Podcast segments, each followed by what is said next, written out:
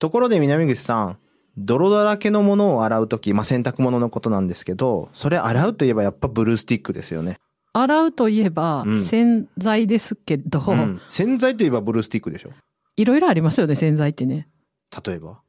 普通の粉石鹸とか。確かにね。でもブルースティックでしょいや、ブルースティック、ほんで、聞いてる人、ブルースティックってなんやねんってなってるんで、ちょっとじゃあ、ブルースティックって何って言ってもらっていいですか？ブルースティックは何か？そうそ横須賀刑務所が作っているキャピック製品といえばブルースティックでしょう。まあ、それは否定はしませんけど、横須賀刑務所には他にもキャピック製品いろいろありますけどね。あの、やっぱり強制店とか行ってもらって、うんうんで、あちこちのなんかこう、強制店って刑務所の作られてるものを売って買えるところなんですけども、で、やっぱりブルースティックのところで列すごいんですよね。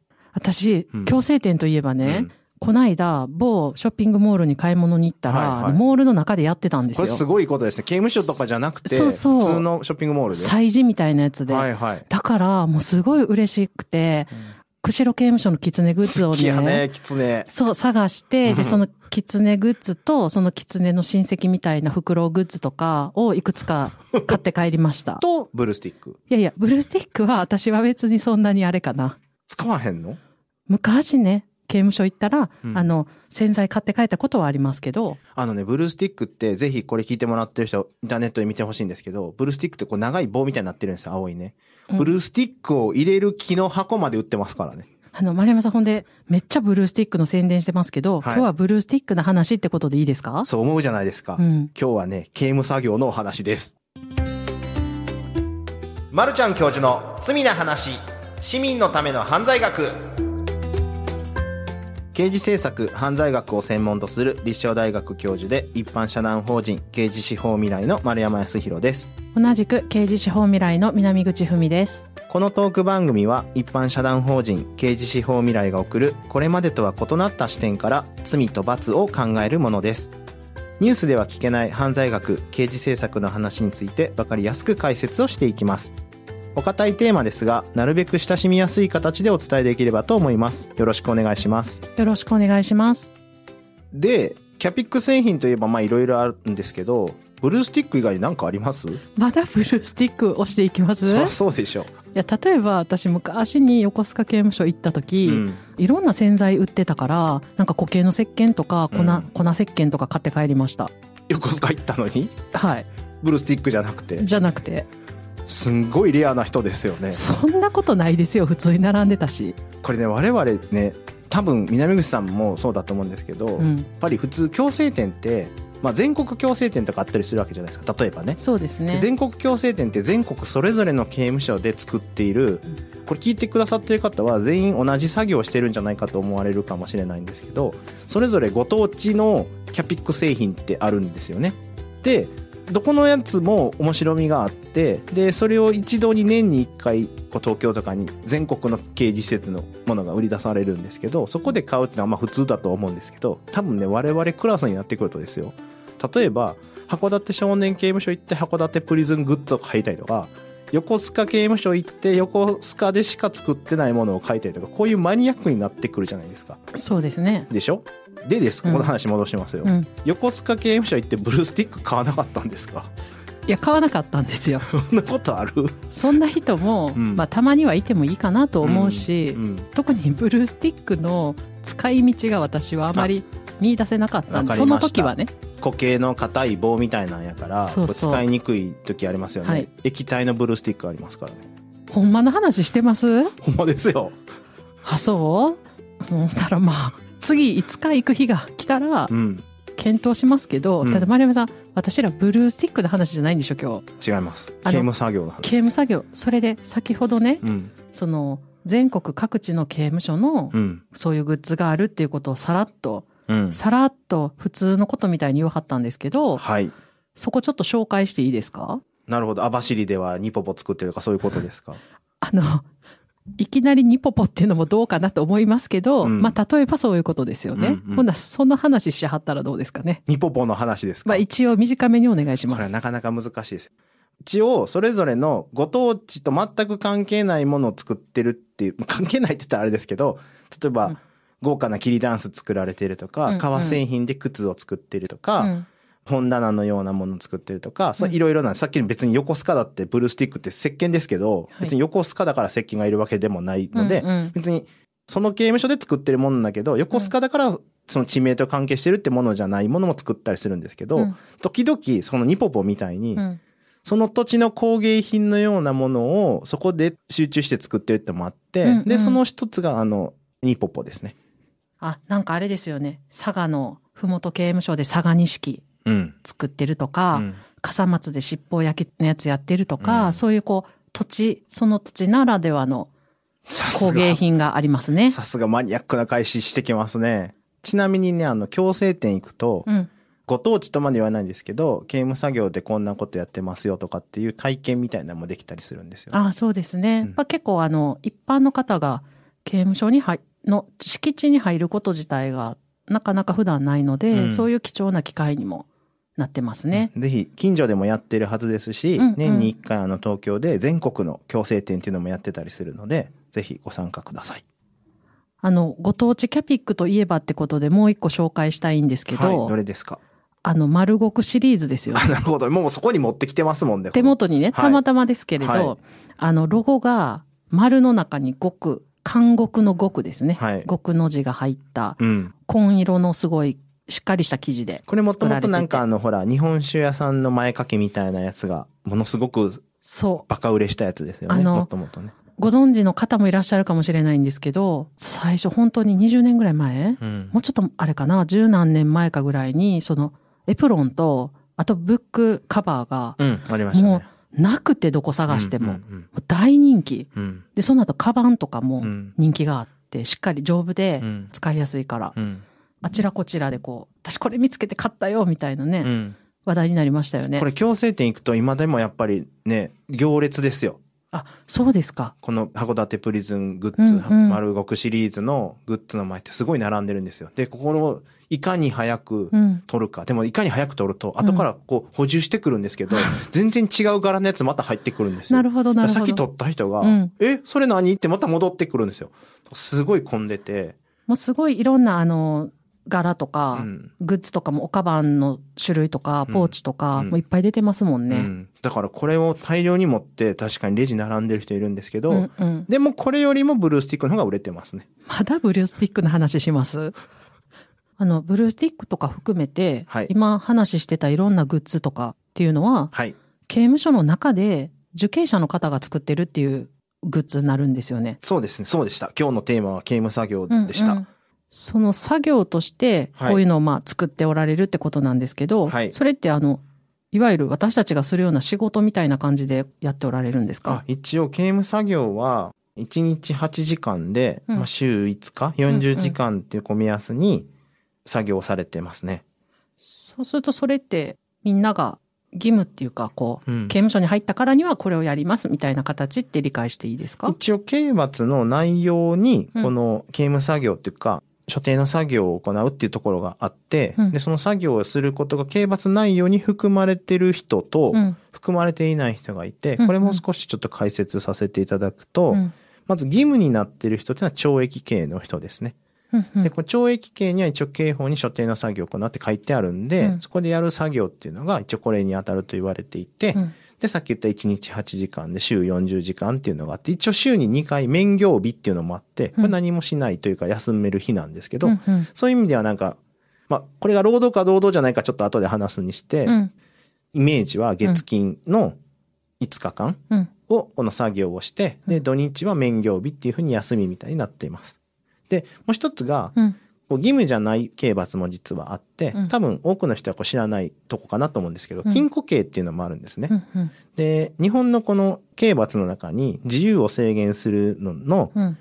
自由刑の中には、うん。懲役刑と禁錮刑と拘留っていうのがあって、うん。で、その中の、まあ、拘留とうん。それ以外って30日より短いか長いかで分かれてくるんですけど、うん。懲役と禁錮っていうのは、その30日以上の1ヶ月以上のものを言うんですが、うんで、こっちは懲役と禁錮で実は中身が違うんですよ。うんうんで、懲役刑は多分皆さんよく聞く、例えば裁判物のニュースとか、いろんな法廷物とか、こういろんなドラマとか見ると、懲役何年とか聞くと思うんですけど、うんあれ懲役刑っていうのはこの作業が義務付けられてるやつなんですね。うん。で、もう一つ日本の刑罰に禁錮刑っていうのがあって、で、こちらは作業は義務付けられてない刑罰です。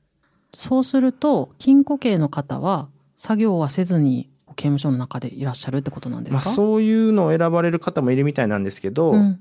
昔で言うと請願作業っていうのがあって、うん義務じゃないんだけど、うんうん自分でその作業をしたいですっていう方がいるんですね。うん。これはあの、禁錮刑の人もそうですし、なんなら未決抗禁の人、裁判の途中の人でも、時間をこう有効に使いたいとかで、そう作業したいっていう人はいるみたいですね。その懲役刑と禁錮刑っていうお話だったじゃないですか、今。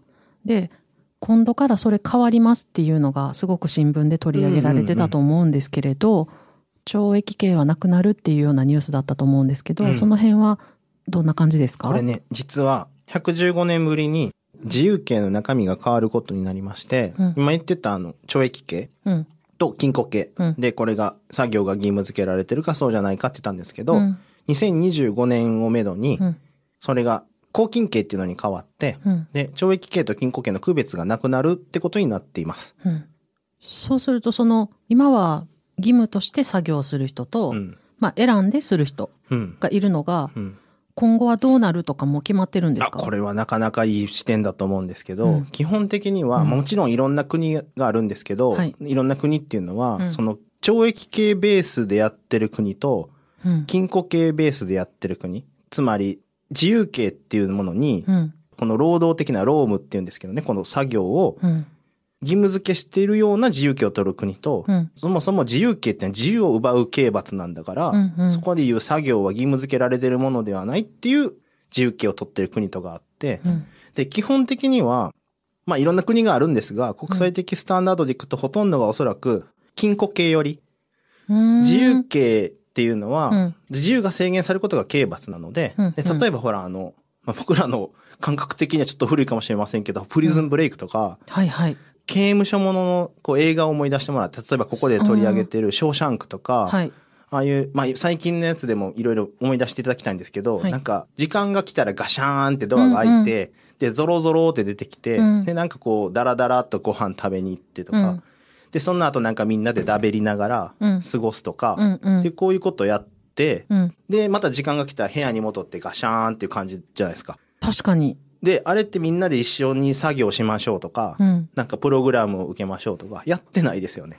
あんまりそういう印象ないですね。そう言われてみたら。日本の刑務所ってなんかこう、うんう失望とかで出たら、自由な足取りはダメで、うん。で、強烈でこう、更新しながら作業場に行って、うん。で、作業開始みたいな、願いますとか、作業指導願いますみたいな感じじゃないですか。確かに、ドキュメントとかでたまにその、日本の刑務所の中とかってうん映るときに、その外国の映画のイメージの、うんみんなゆったり歩きながら食事食べて、のんびりして、うん棒に帰りますとか、うん見たことない気がします。あれだから、むしろイメージは禁錮系よりというか、うん作業が義務付けられてない方なんですね。で、うんうん国際的スタンド的にはそっちなので、うんで、僕らが、例えば、この新しい自由刑がね、さっきうん2025年から始まりますよって言ったんですけど、うん。一本化します。自由刑一本化っていうのがね、うん一元化。まあ、うん。っていうのが話が出たときに、うんあ、こういう分野に詳しいと、うんあ禁錮刑というか、うんその世界的なうん。風潮、風潮っていうか、まあ、いろんな国あるんですよ、もちろん。そうじゃない国もいろいろあるんだけど、うん。こうヨーロッパとかのこのスタンダードう。なん自由を制限する刑罰に変わるのかなって思ったんですね。自由刑一本化の時。だって、抗菌刑ってタイトル的にもそういう感じしますもんね。でしょ？うん。で、そこからこう議論が進んでいくと、どうやら懲役刑の方に寄せた一本化だっていうことが分かってきて、で、うんこれは、その立法段階で、こういろいろこう議論されていく中で、うん。強制処遇っていう中に作業だけじゃなくて、強化指導と改善指導うん。っていうのが入って強制処遇って言うって言ったんですけど、うんこれも改善構成を図るために必要な社会復帰に必要なプログラムもうん含めてこの作業というか、やらないといけないことに含めて、うん。で、義務付けというか、これを刑務所の中でやりましょうっていう方に寄せたんです。なんか、改善構成っていう言葉と、うん。義務付けっていうのが、うんなんか合致すんのかなっていうのうがん、これはね、いろいろ学者の中でもいろいろ議論は出ていて、うんまあ、そもそもそういうふうには読めるけど義務付けしてないって読むべきだっていう、その子で議論をする先生もいるし、うんうん。仮にこれが義務付けられたとしても、うん改善構成とそうやってそれを義務のようにさせて、うん。効果がないじゃないかとかっていう面で反対する先生もいるし、うんうん。で、一方で、この立法するときの目的の中にもあったんですけど、ここの昔にも話として出たんですけど、ん養護向上的なところ、うんあれって例えば高齢者とか、うん。知的な障害がお持ちの方とかに、一般的にあのなんか工場でウィーンとかやってるやつを、一律に公平性のためにやらせるっていうのはやっぱ限界があって、うんそうするとこの人たちに合ううん。作業とか、この人たちが社会に戻っていくときに必要なトレーニングをした方がいいんだけど、うんそれが今までの刑罰体系だと、うん。作業をさせるっていうと、やっぱり一律なんか労務をすることになるんで、うんうんだから髪を切りましょうとか、うん。髪を畳みましょうとか、うん。なんかこう作業してることにしないといけなかったのが、うんそうじゃなくて改善構成につながるようなプログラムをする刑罰のあり方っていうのがこう議論されて、うん。でそっちの方面でこれがいったんですけど、ただ今南口さんが言った通りで、それを義務としてやらせるのか、うん。まあそもそももう一回繰り返しですけど、これは義務になってるもんじゃないよってとこで指摘する先生もいるし、うん仮に義務になったとしても、それを無理やりやらせんことが本当に改善構成に効果があんのかとか、うん。そういう議論は未だに学者の中では続いてます。そうするとまあ確かに2025年からってことなので、うん。あと少しすごく注目の点ですね。うん。ちょっとキャピック製品の話に話戻したいんですけど。ブルースティックではなくね。ブルースティックではなくですね。はこれ私素敵なグッズがまだまだたくさん紹介したいぐらいあるんですけど、これらをうん。私が例えば買った売り上げめっちゃ上がったよとか、うん。そういうのは受刑者の作ってる方たちに還元されるもんですか？そうなったらむっちゃいいですよね。なんか、うん。その人が作ったすごい製品で、売れてってとかね、うん。で、それが収入になっていけば、うんうん。なんかこう、モチベーションが上がっていくとかにも使えるんですけど、実はそうはなってなくて、うん。これはどんだけ売れようが売れまいが、うん。一律にこう決まってるもんなんですね。まあ、これだけ言うと、うん。例えば普通の一般企業で働いてる人の製品がうん、むっちゃ売れたからといって、まあ、うんボーナスはあり得ても、こう給料が変わらへんとか変わらあないあ、かなと。思われるかもしれないんですけど、ちょっと刑務作業はちょっと、それとは違ったもので、そもそもこれ労働じゃないんですよね。一応基準というか、こう規定上。やってる作業自体がですか？そうですね。うんで、これがさっきも言った刑罰の一部だっていうところで、うん。これ労務としてることになってるんですけど、うん。ここでやってんのが、あの、労働ではないんで、うん。労働基準法上の労働契約を結んでるとか、そういうもんではないんですよ。うん。なので、例えば、皆さんそれそれぞれの都道府県で、うん。最低賃金がいくらとか時給いくらとかってあると思うんですけど、ああいうのは全然なくて、うん。これに対する一応給料が払われるっていうものではなくて、うん作業報奨金っていうのが支払われるんですね。うん。で、この作業報奨金はさっき言ったこの労働ではないから、うん賃金ではないので、うん。言葉難しいんですけど、うんそれに対価として払われるものというよりは、うんほんのちょっとなんかその作業に、まあその通りです。報奨金として渡されるんですけど、うんこれがうん。いくらぐらいだって思いながらちょっと聞いてほしいんですけど、聞いてる人は。うん。でさっきのね、1日5時間、週40時間やって、うんうん基本的には平均的には時給で言うと二十数円だと言われていて、月に4000円ぐらいが平均ですね。今、桁間違ってるわけじゃないんですよね。ないですよ。これが。なんなら、刑務作業、入所してすぐ刑務所で作業する人のスタートって6円ぐらいからだと言われてます。時給がですよ。それって、教科書とかに書いてあったらう、ん。5色かなって思うぐらいですか？範囲です、じゃないですうん。か、これでもその労働だと思って考えるとそうでしょうけど、ここもね、一応刑務作業って、このうん。学術上では結構いろんな争いがあって、うんうん。そもそもじゃあそれを刑罰だからいいじゃないかって言っちゃうと、いうん。やでも、刑罰さっきの義務と義務じゃないのがあるって言ったじゃないですか。うん。うん。ってことは義務のある方が重いものだとしたら、じゃあはい。働くことって罰なんとかなりますよね。ああ、なるほど。で、なんなら憲法上区域をさせてはならないわけなんで、すねってなると区域じゃないし、で、かといって罰として働かすのも変ですよね。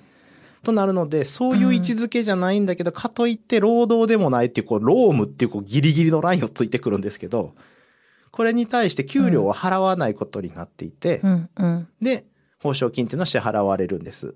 で、逆に、うん。逆にですよ、多分これ聞いてる人の中で、うん。衣食住ついてるんだから、うん。例えばね、刑務所にいたら、あご飯は食べれるし、まあ、寝れるわけだし、雨風はしのいでね。うん。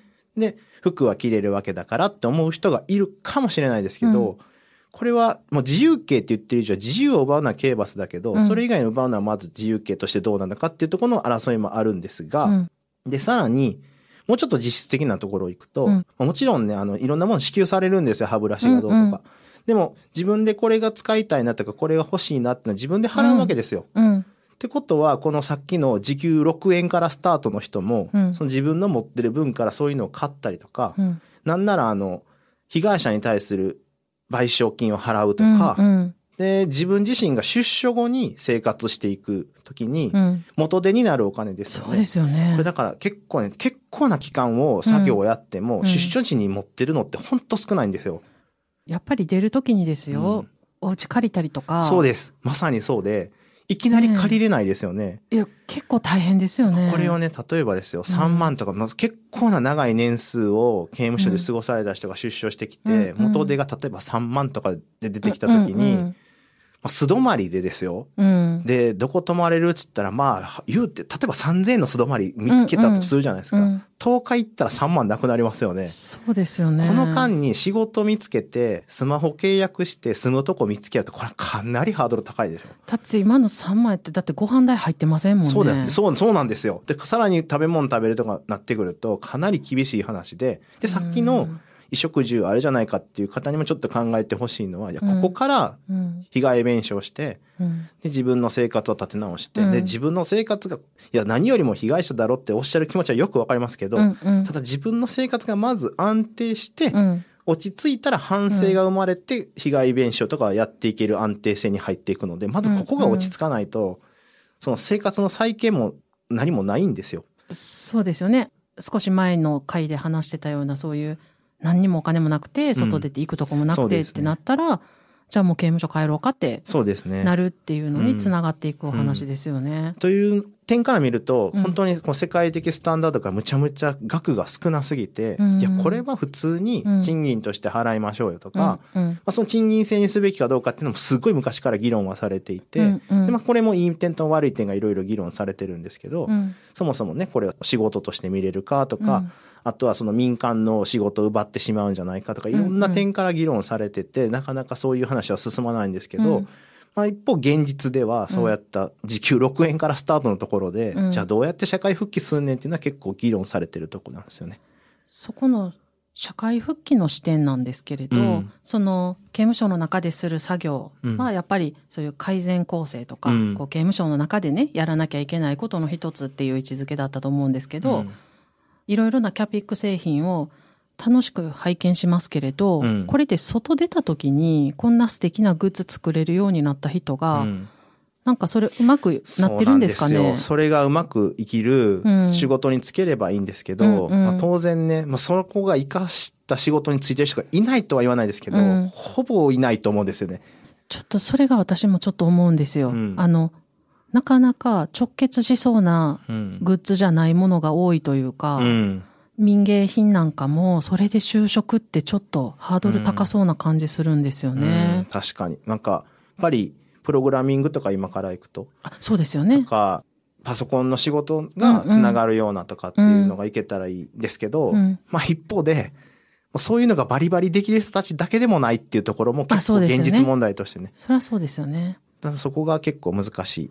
まあ、いろんなね、こういう、こう、グッズだけじゃなくて、いろんなきっと中でされている作業があったり、なんかニュースで、そういう介護の勉強される方たちがいらっしゃるとか、多分、いろんな努力はされてると思うんですけど、結構それ辺は PFI 刑務所の,、うん。あの半分民間で半分国がやってるっていうのが日本に4カ所ありますけど、うん、そういう半分民間半分国っていう刑務所に例えばいろんな介護職のうん、資格を取りましょうとか、うんうん。そういう外部のとこからプログラムとその資格取得とかってこういろいろ入ってきて、それこそまさにこう介護の資格を取りましょうとかっていうのは進んではいるんですけど、かといってそれがすぐこう直結して出所後にそういう仕事に握るかっていうのは結構現実問題としては結構大変だと言われています。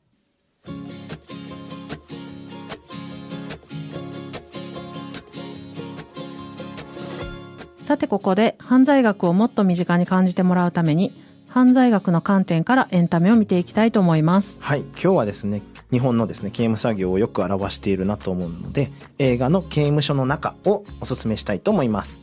映画刑務所の中は2002年12月に公開された日本映画です。監督は蔡陽一さん。原作は漫画家の花輪和一さんがご自分の刑務所の中での体験を作品化したエッセイ漫画です。刑務所の中の暮らしが重くなく喜劇っぽく描かれているのがそうですね特徴だなと思います。これ結構授業で見たりするんですけど、うんうん音楽とかで取り扱われる内容とかちょっと笑い要素が入ってたりするので、うん。学生たちも今これ笑っていいのかなってこうドヨドヨするんですけど、うん。いやここちょっと楽しく見ていい映画なんだよっていうところがなんですけど、うん。なので今から見ていただく方もそんな方に力を入れずに見ていただきたいんですけど、うん。でこの花輪さんっていう方が実際こう自分で刑務所にいた時に、うん。ご飯こんなん出たなとかすごい細かくメモ取られていてで中でこんな人と出会ったよとかってこうメモ取ったり絵を描いたりとかしていてで漫画家さんなので出所後に自分がこんな受刑経験でしたっていうことを漫画に出されるんですね。うん。でそれが映画化されていくんですけどその中で作業のシーンがいっぱいあってうん。